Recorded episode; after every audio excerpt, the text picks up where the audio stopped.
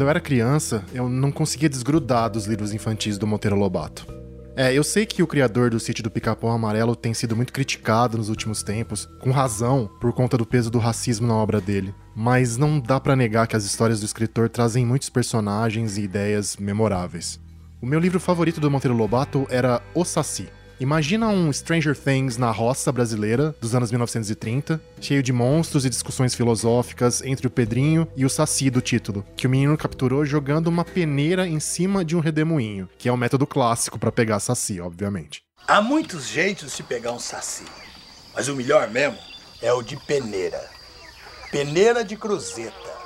Depois de ser capturado, o Saci vira amigo do garoto. E numa das conversas entre os dois, eles começam a especular sobre a natureza do medo. Aí o Saci pergunta: Sabe o que é o medo, Pedrinho? E o menino responde: Sei sim, o medo vem da incerteza. Isso mesmo, concorda o Saci. A mãe do medo é a incerteza e o pai do medo é o escuro. Enquanto houver escuro no mundo, haverá medo.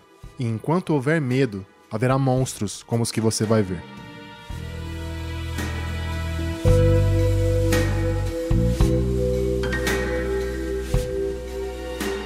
Essa conversa dos dois não me saía da cabeça quando a gente começou a planejar esse episódio. É que quando a gente fala dos temores que levam as pessoas a abraçar os movimentos contra a vacinação que existem por aí, fica claro, sem trocadilho, que a incerteza, a falta de informação sobre como as vacinas funcionam e sobre os reais riscos delas acaba se juntando com o escuro, com as trevas. Ou seja, com grupos nem um pouco benevolentes que sabem muito bem como ganhar prestígio e dinheiro se aproveitando das dúvidas que atormentam as pessoas. Eu sou o Reinaldo José Lopes, repórter de ciência da Folha, e este é o terceiro episódio do Resposta Imune, um podcast sobre como as vacinas mudaram o mundo. A nossa missão dessa vez é explicar como os movimentos contra a vacinação surgem e crescem, entender quais são os medos e as circunstâncias que levam as pessoas a embarcar neles, derrubar as principais mentiras contadas por esses movimentos, em especial as que envolvem as vacinas contra a Covid-19, e ajudar quem tá vendo os familiares e amigos virarem vítimas desse tipo de teoria da conspiração. Sim, é super complicado lidar com essa toca de coelho, mas existem alguns caminhos que talvez funcionem. O Resposta Imune conta com o apoio da GSK.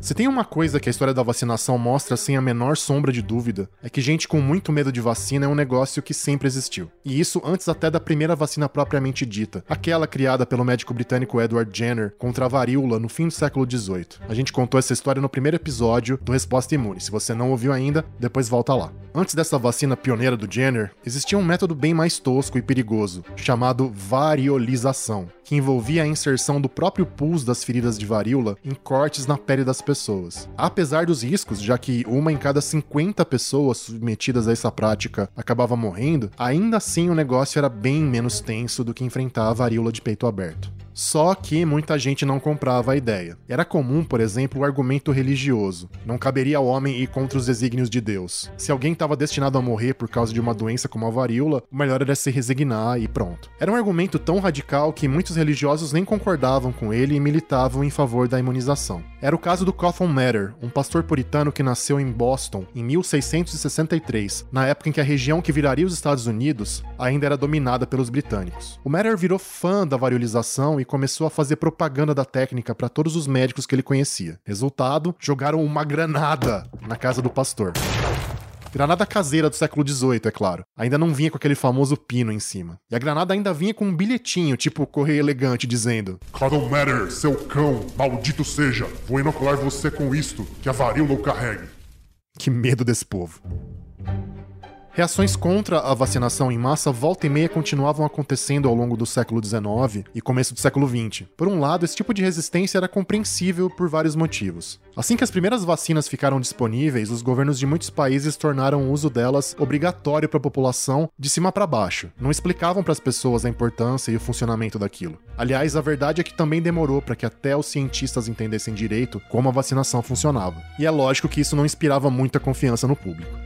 Também demorou muito para que padrões adequados de biossegurança fossem exigidos dos produtores de vacina. Ou seja, houve vários casos de contaminação das formas mais antigas das vacinas com outras doenças. Isso chegou a levar crianças à morte por tétano ou outras moléstias infecciosas que vinham de carona na imunização.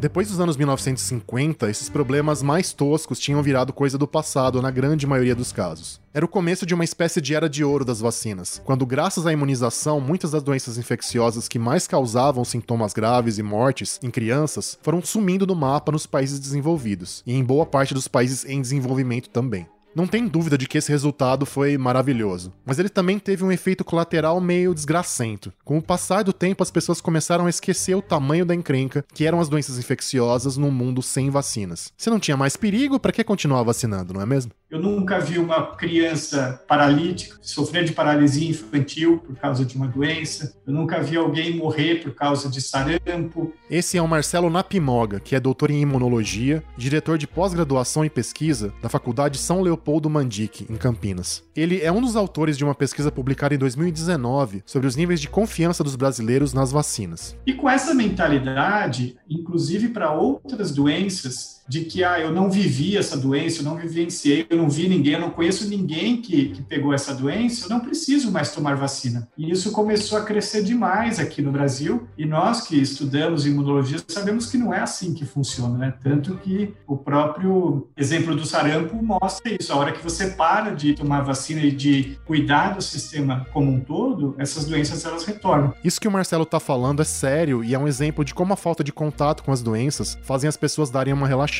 o Brasil erradicou o sarampo em 2016. No ano seguinte, o país teve uma queda absurda de vacinação. E em 2019, a doença voltou com tudo, num surto que teve mais de 20 mil casos. Esse ainda seria um motivo não tão desastroso para baixar a guarda no que diz respeito à imunização. O problema é que desgraça nunca vem sozinha. Ao mesmo tempo em que muitas doenças sumiram e deram a impressão de que vacinar não era assim mais tão necessário, ondas de desinformação vindas do primeiro mundo começaram a retratar as vacinas como algo maléfico mesmo, algo que estaria por trás de problemas sérios de desenvolvimento cerebral em bebês, por exemplo. É o caso da ideia de que as vacinas seriam as responsáveis pelo grande aumento dos diagnósticos de autismo no mundo a partir dos anos 1990. Existe mais de uma versão dessa hipótese, mas a que acabou ganhando mais força é a que foi publicada em 98 na revista médica britânica The Lancet. Um britânico, o gastroenterologista Andrew Wakefield, dizia ter achado um elo entre vacinas e autismo. British gastroenterologist Dr. Andrew Wakefield believes he's found a link between the vaccine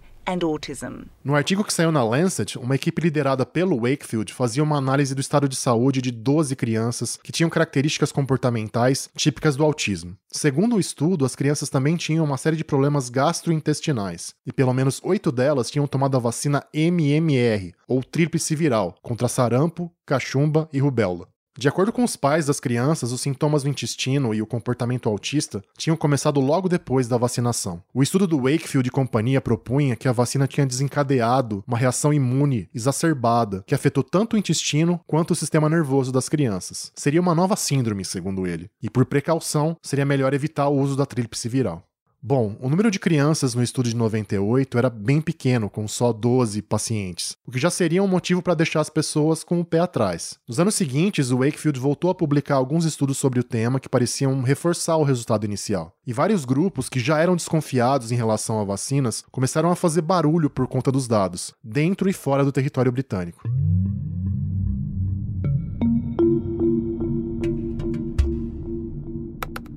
Em 2004, porém, a casa começou a cair para o chefe da pesquisa. Reportagens investigativas na imprensa britânica revelaram que Wakefield tinha pelo menos um conflito de interesse sério na história. Acontece que antes de examinar as crianças, o médico tinha tido contato com um advogado ligado a famílias que queriam processar o governo por supostos danos causados por vacinas. O sujeito passou a pagar o Wakefield para ajudar na ação. O valor era de 150 libras por hora na época, o que dá 1.700 reais em valores de hoje.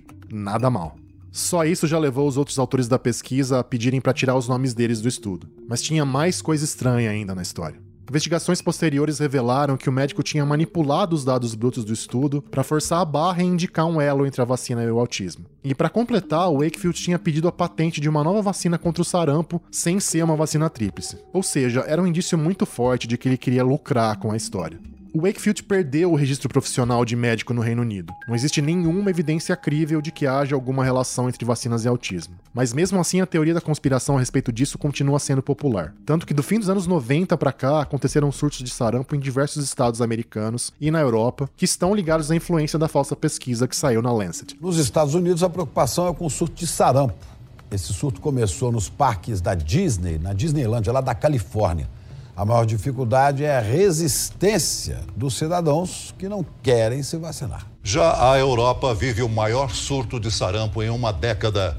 A Organização Mundial da Saúde pediu que os 53 países do continente ampliem a campanha de vacinação entre adultos e crianças. Mesmo deixando de poder atender pacientes, o ex-médico continuou surfando na onda desse estudo fraudulento e dá palestras nos Estados Unidos, por exemplo. Ele virou um aliado de uma constelação de empresas e grupos que promovem a, entre muitas aspas, medicina alternativa, vendendo supostas curas naturais sem comprovação científica. Esse movimento contra a vacinação e a favor dessas supostas curas, aliás, é um mercado que cresceu muito nos últimos anos e se tornou um negócio bilionário. E as redes sociais tiveram um papel muito importante em espalhar esse tipo de ideia. Não é algo que a gente indique que você faça, mas basta jogar algumas palavras-chave em qualquer buscador para se deparar com uma imensidão de vídeos, grupos e teorias que falam contra a vacinação.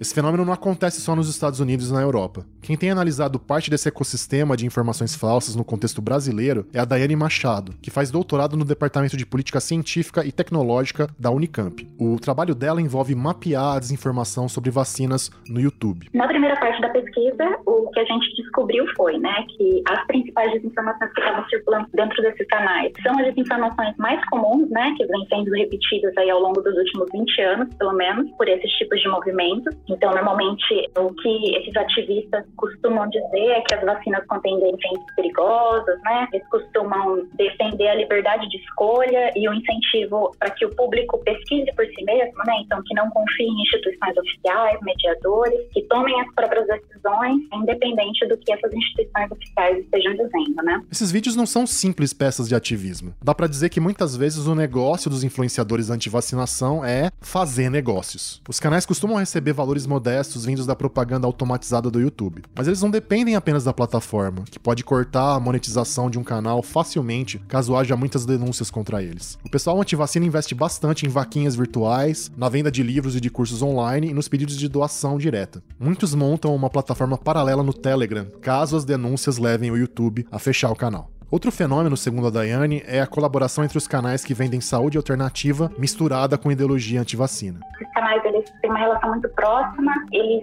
colaboram na produção de vídeos, eles reproduzem os vídeos uns dos outros, eles indicam, né, então validam o conteúdo dos outros, indicam o livro ou o curso que o outro está vendendo, né, então existe assim essa técnica que já é usada pelo mercado dos influenciadores mesmo, né, e aí essa técnica é adaptada para esse mercado antivacinação também. E pelo menos por enquanto, a pesquisadora da Unicamp diz que os passos que as redes sociais tomaram para coibir esse tipo de coisa são bastante tímidos. O que as plataformas estão tentando fazer agora é investir muito nesse posicionamento de que, olha, a gente entende que existe um problema, a gente já vai cuidar desse problema, então não se preocupe, tá bom? Tá tudo sob controle, não precisa regular a gente, a gente já resolveu. E aí, de tempos em tempos, a gente vê aqueles relatórios falando, né? Olha, o YouTube acabou de deletar não sei quantos milhões de vídeos que tinham desinformação então, sempre tem esse relatóriozinho para dizer, olha, a gente está fazendo, a gente está trabalhando. Na prática, porém, a transparência dessas iniciativas é baixa. E canais que já produziam desinformação sobre vacinas antes da pandemia, muitas vezes ainda continuam no ar.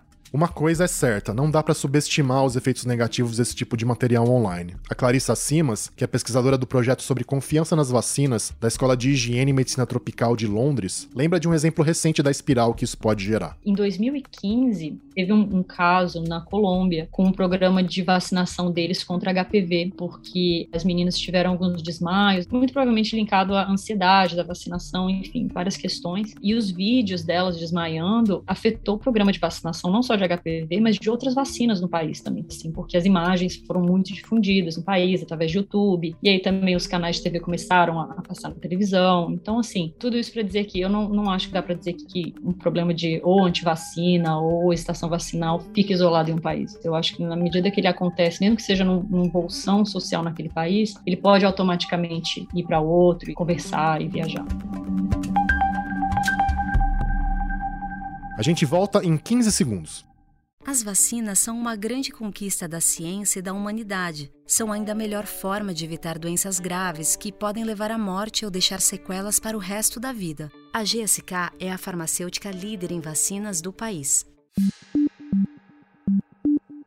Você deve estar se perguntando, mas qual o impacto desse tipo de coisa na população brasileira? É difícil dizer com certeza. De um lado, as vacinas continuam bastante populares por aqui. No caso da Covid-19, uma pesquisa do Datafolha divulgada em maio desse ano mostrou que 94% dos brasileiros pretendiam se vacinar ou já tinham se vacinado. Por outro lado, há indícios preocupantes de que a hesitação vacinal anda crescendo no país. Veja bem, hesitação vacinal não necessariamente é ser do extremo anti-vacinação, que se recusa a tomar qualquer imunização. Pode ser simplesmente não ficar muito empolgado para ir se vacinar, ou pular algumas vacinas ou doses por questão de conveniência falta de tempo, temor de perder o emprego. Como diz o Marcelo Napimoga. Uma coisa é você hesitar tomar uma vacina, outra é você recusar. A hesitação é quando você dá aquela pensada, vou ou não vou? E a recusa é a pessoa que já realmente eh, se recusa a tomar a vacina. E a gente nunca pode esquecer que a decisão de tomar a vacina é um processo que envolve vários fatores, como explica a Clarissa. O que isso quer dizer? Quer dizer que quando a gente está falando de confiança em uma vacina, é como se fosse um tecido de confiança em muitas outras coisas que sustenta ou não essa confiança na vacina. Então, vai ser a confiança no profissional que está administrando e recomendando a vacina, tem a confiança no sistema de saúde que oferece essa vacina, depende também da confiança no sistema político que dá suporte ou não para a vacina, né? Então, a confiança nas lideranças políticas e também a confiança na sociedade como um todo. Então, na verdade, uma coisa que parece ser simples, né, entre aspas, ela é sustentada por um fio de confiança de várias coisas. A gente não diretamente associa com vacina, mas também são muito importantes para a confiança na vacina. O Brasil tem a sorte de contar com um histórico de consolidação dos programas de vacinação. Mas não dá para ficar deitado eternamente em berço esplêndido, achando que isso vai se manter para sempre, sem esforço ativo. Historicamente, as coberturas vacinais sempre foram muito altas né, no Brasil. E o Brasil é um país de instituições de saúde pública muito sólidas, né, com um dos calendários de vacinação mais completos do mundo, então eu concordo com isso. Agora, o perfil está mudando, sim. Então, por exemplo, em 2015, a cobertura vacinal atinge 95% da meta. E desde 2016, a cobertura vacinal está em queda no país. Então, por exemplo, em 2019, pré-pandemia, sete das nove vacinas indicadas para bebês tiveram as piores coberturas desde 2013. Então, isso somado ao distanciamento social por conta da pandemia, gerou um impacto maior ainda na cobertura de 2020. Além dos números brutos, é preciso levar em conta o perfil das pessoas que têm se distanciado mais dos postos de vacinação. O Marcelo traçou esse retrato na pesquisa dele. Nós entrevistamos mais de mil pessoas né, em todos os estados do Brasil e o perfil dos indivíduos que se recusaram recusaram ou hesitaram vacinar-se é um perfil de pais jovens, menores de 25 anos, em geral pais solteiros e com nível baixo de renda e escolaridade. Isso deu bastante positiva essa correlação. E as razões mais comuns para hesitação na, na, vacina foram a falta de confiança na vacina, a falta de confiança na eficácia e na segurança das vacinas e a preocupação com reações adversas. A pesquisa mostrou que 16% dos entrevistados hesitaram em levar os filhos para vacinar e 5% falaram que não vacinariam de jeito nenhum. Mas, na hora que nós perguntamos para eles quais os motivos que isso pode ter acontecido, o que aparece bastante forte são realmente o desconhecimento, eu não sei, e eu ouvi dizer de alguma pessoa próxima de que isso faz mal essa falta de educação é, realmente é um fator bastante importante, assim como fatores um pouco mais abaixo disso, fatores religiosos, que também fazem com que essas pessoas recusem ou hesitem em se vacinar. E além da desinformação, há outros motivos mais práticos para essa hesitação vacinal. São pais solteiros, muitos deles, então tem uma renda que só ele traz a renda para casa, então eu não posso perder o dia de trabalho para levar meu filho no posto de saúde saúde e um pessoal que tem um nível instrucional um pouco mais baixo. Então, acredita naquela informação que vem ali de um vizinho, ou enfim, uma informação enviesada e não embasada cientificamente. E aí ele fala: ah, tudo bem, então se eu não ir, essa doença não existe mais, eu não preciso me preocupar. A gente pode dizer que tem dois lados nessa ideia de não se vacinar. Esse é o lado da hesitação, que atrapalha os programas de imunização mais por inércia do que por convicção. O lado mais extremo seria do sujeito anti-vacinação raiz, o cara que de fato vira um teórico da conspiração em tempo integral. A verdade é que pessoas perfeitamente normais estão sujeitas a ir para esse extremo. É o que explicou pra gente o psicólogo Altair de Souza, do Departamento de Psicobiologia da Universidade Federal de São Paulo, a Unifesp. A gente sempre tem uma tendência a cair em conspirações. Inerentemente, todos nós, eu, mesmo eu e você. Por quê? Porque a gente tem uma tendência inerente a buscar controlar as coisas, né? A ilusão de controle, ela sempre surge a partir de um desconhecimento do agente das variáveis que controlam o comportamento dele, sejam variáveis próximas dele ou distantes. Esse instinto acaba impulsionando a busca por soluções fáceis e rápidas, além de facilitar a identificação com um grupo, que pode acabar sendo justamente um grupo negacionista, diz ele. Fora pequenas exceções, a maior parte das pessoas que são negacionistas, elas não são crápulas. Elas só são pessoas que estão tentando controlar aquilo que controla elas. Isso vale para política, isso vale para vacina, isso vale para aquecimento global ou qualquer coisa que você queira. Do mesmo jeito que a gente tem uma tendência muito forte a buscar abrigo ou buscar proteção de pessoas, a gente tem essa tendência a pertencer a grupos. Isso é tão forte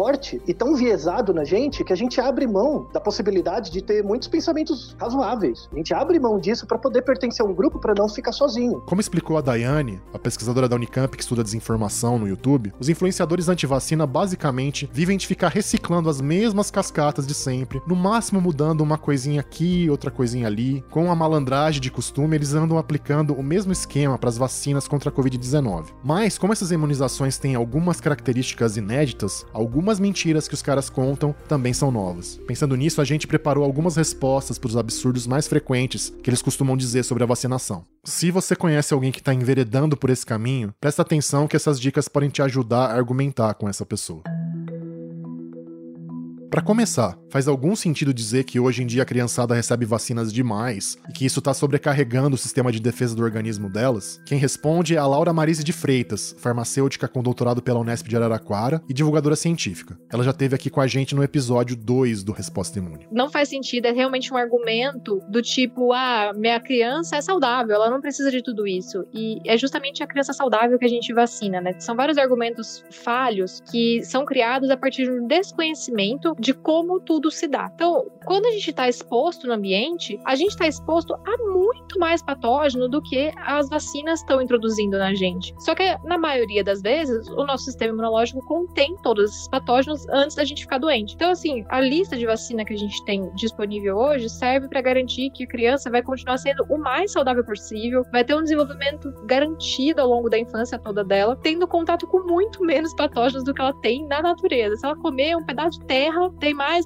patógeno ali do que as 10 vacinas que ela tomar ao longo da primeira infância, por exemplo. No caso das vacinas contra a Covid, tem gente por aí dizendo que elas vão acabar alterando o DNA de quem toma a imunização. Essa conversa começou porque algumas dessas vacinas são feitas com vírus modificados para carregar uma pequena parte do material genético do causador da doença. E também tem outras que são basicamente uma injeção só com esse material genético, formado por RNA, a molécula que é uma prima menos famosa do DNA. De novo, é balela. É o que explica o biomédico Lucas Anandrés, que tem mestrado em inovação tecnológica e propriedade intelectual pela UFMG, Universidade Federal de Minas Gerais. Essa questão de você ter um risco de alteração genética, ela é infundada por dois motivos. Primeiro, mesmo que você pense que a vacina está entrando na sua célula e tudo mais, ela não vai causar nenhuma mutação no seu material genético, no núcleo da sua célula. Ela apenas vai usar a maquinaria da sua célula para produzir a proteína alvo. E segundo, mesmo se ela produzir existisse alguma mutação, mesmo nesse caso, não é o que acontece, essa mutação seria nas células que estão sendo infectadas ali pela partícula viral do vetor viral ou pela partícula do RNA mensageiro. Então, depois que passasse ali o tempo da vacina, essa célula morreria e não teria nenhum tipo de, de mudança. Muita gente pensa que as vacinas do nosso corpo vão causar uma alteração gigantesca no corpo inteiro. Não acontece isso. Essas vacinas não causam nenhum tipo de mutação que fica guardada ali. A gente não precisa se preocupar com isso. Vale lembrar que essas vacinas não caíram do céu. Antes da atual pandemia, essas plataformas foram testadas ao longo de décadas, tanto em animais quanto em seres humanos. Ou seja, faz tempo que os cientistas têm uma noção muito boa sobre a segurança desse tipo de abordagem. E os lucros milionários da indústria farmacêutica, hein? Será que os caras não fazem de tudo para empurrar a vacina desnecessária para a população? Bom, é lógico que a indústria quer faturar o dela. E vacinas inovadoras até costumam ser bem lucrativas, mas a grande maioria das imunizações recomendadas para crianças hoje são das antigas, com margem de lucro relativamente baixa. Além disso, é o tipo do fármaco que você aplica uma ou duas vezes no máximo. Um cálculo feito pela OMS, a Organização Mundial da Saúde, mostra que as vacinas costumam corresponder a algo entre 2 e 3% das vendas do setor. Tá bem longe de ser uma mina de ouro.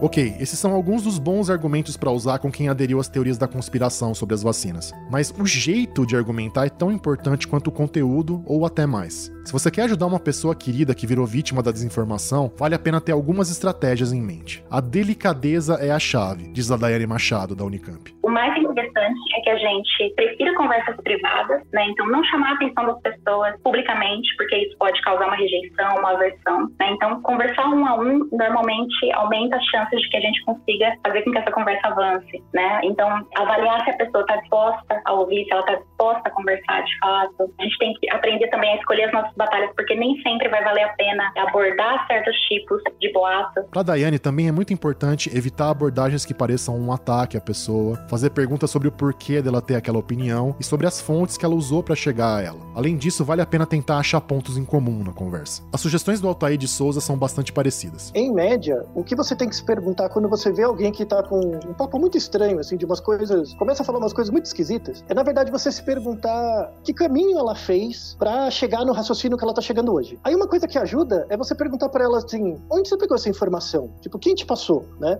Foi uma pessoa aleatória, sei lá, no WhatsApp? Foi um conhecido? Foi dentro de um grupo?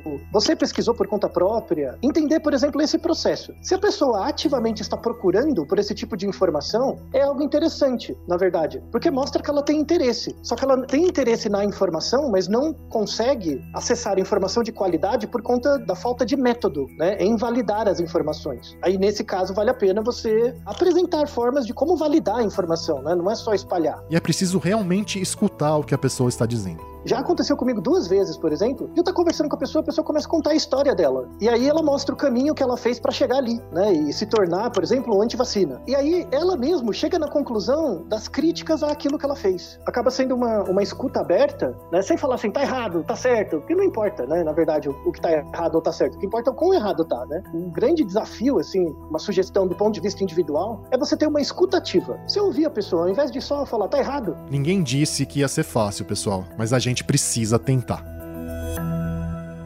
Falando nisso, tem uma coisa que claramente não funciona e que é melhor desencanar de fazer. Não adianta nada ficar batendo boca com desconhecido em rede social. Pelo contrário, quando você lota o perfil de alguém com um monte de comentário, mesmo que seja comentário negativo, você tá dando engajamento pro fulano. E aí o sistema da rede social entende que o cara é relevante. Se você quer mesmo fazer alguma coisa, o negócio é usar o botão de denunciar comportamento impróprio, que muitas plataformas têm hoje. E mais nada. Não alimente os trolls.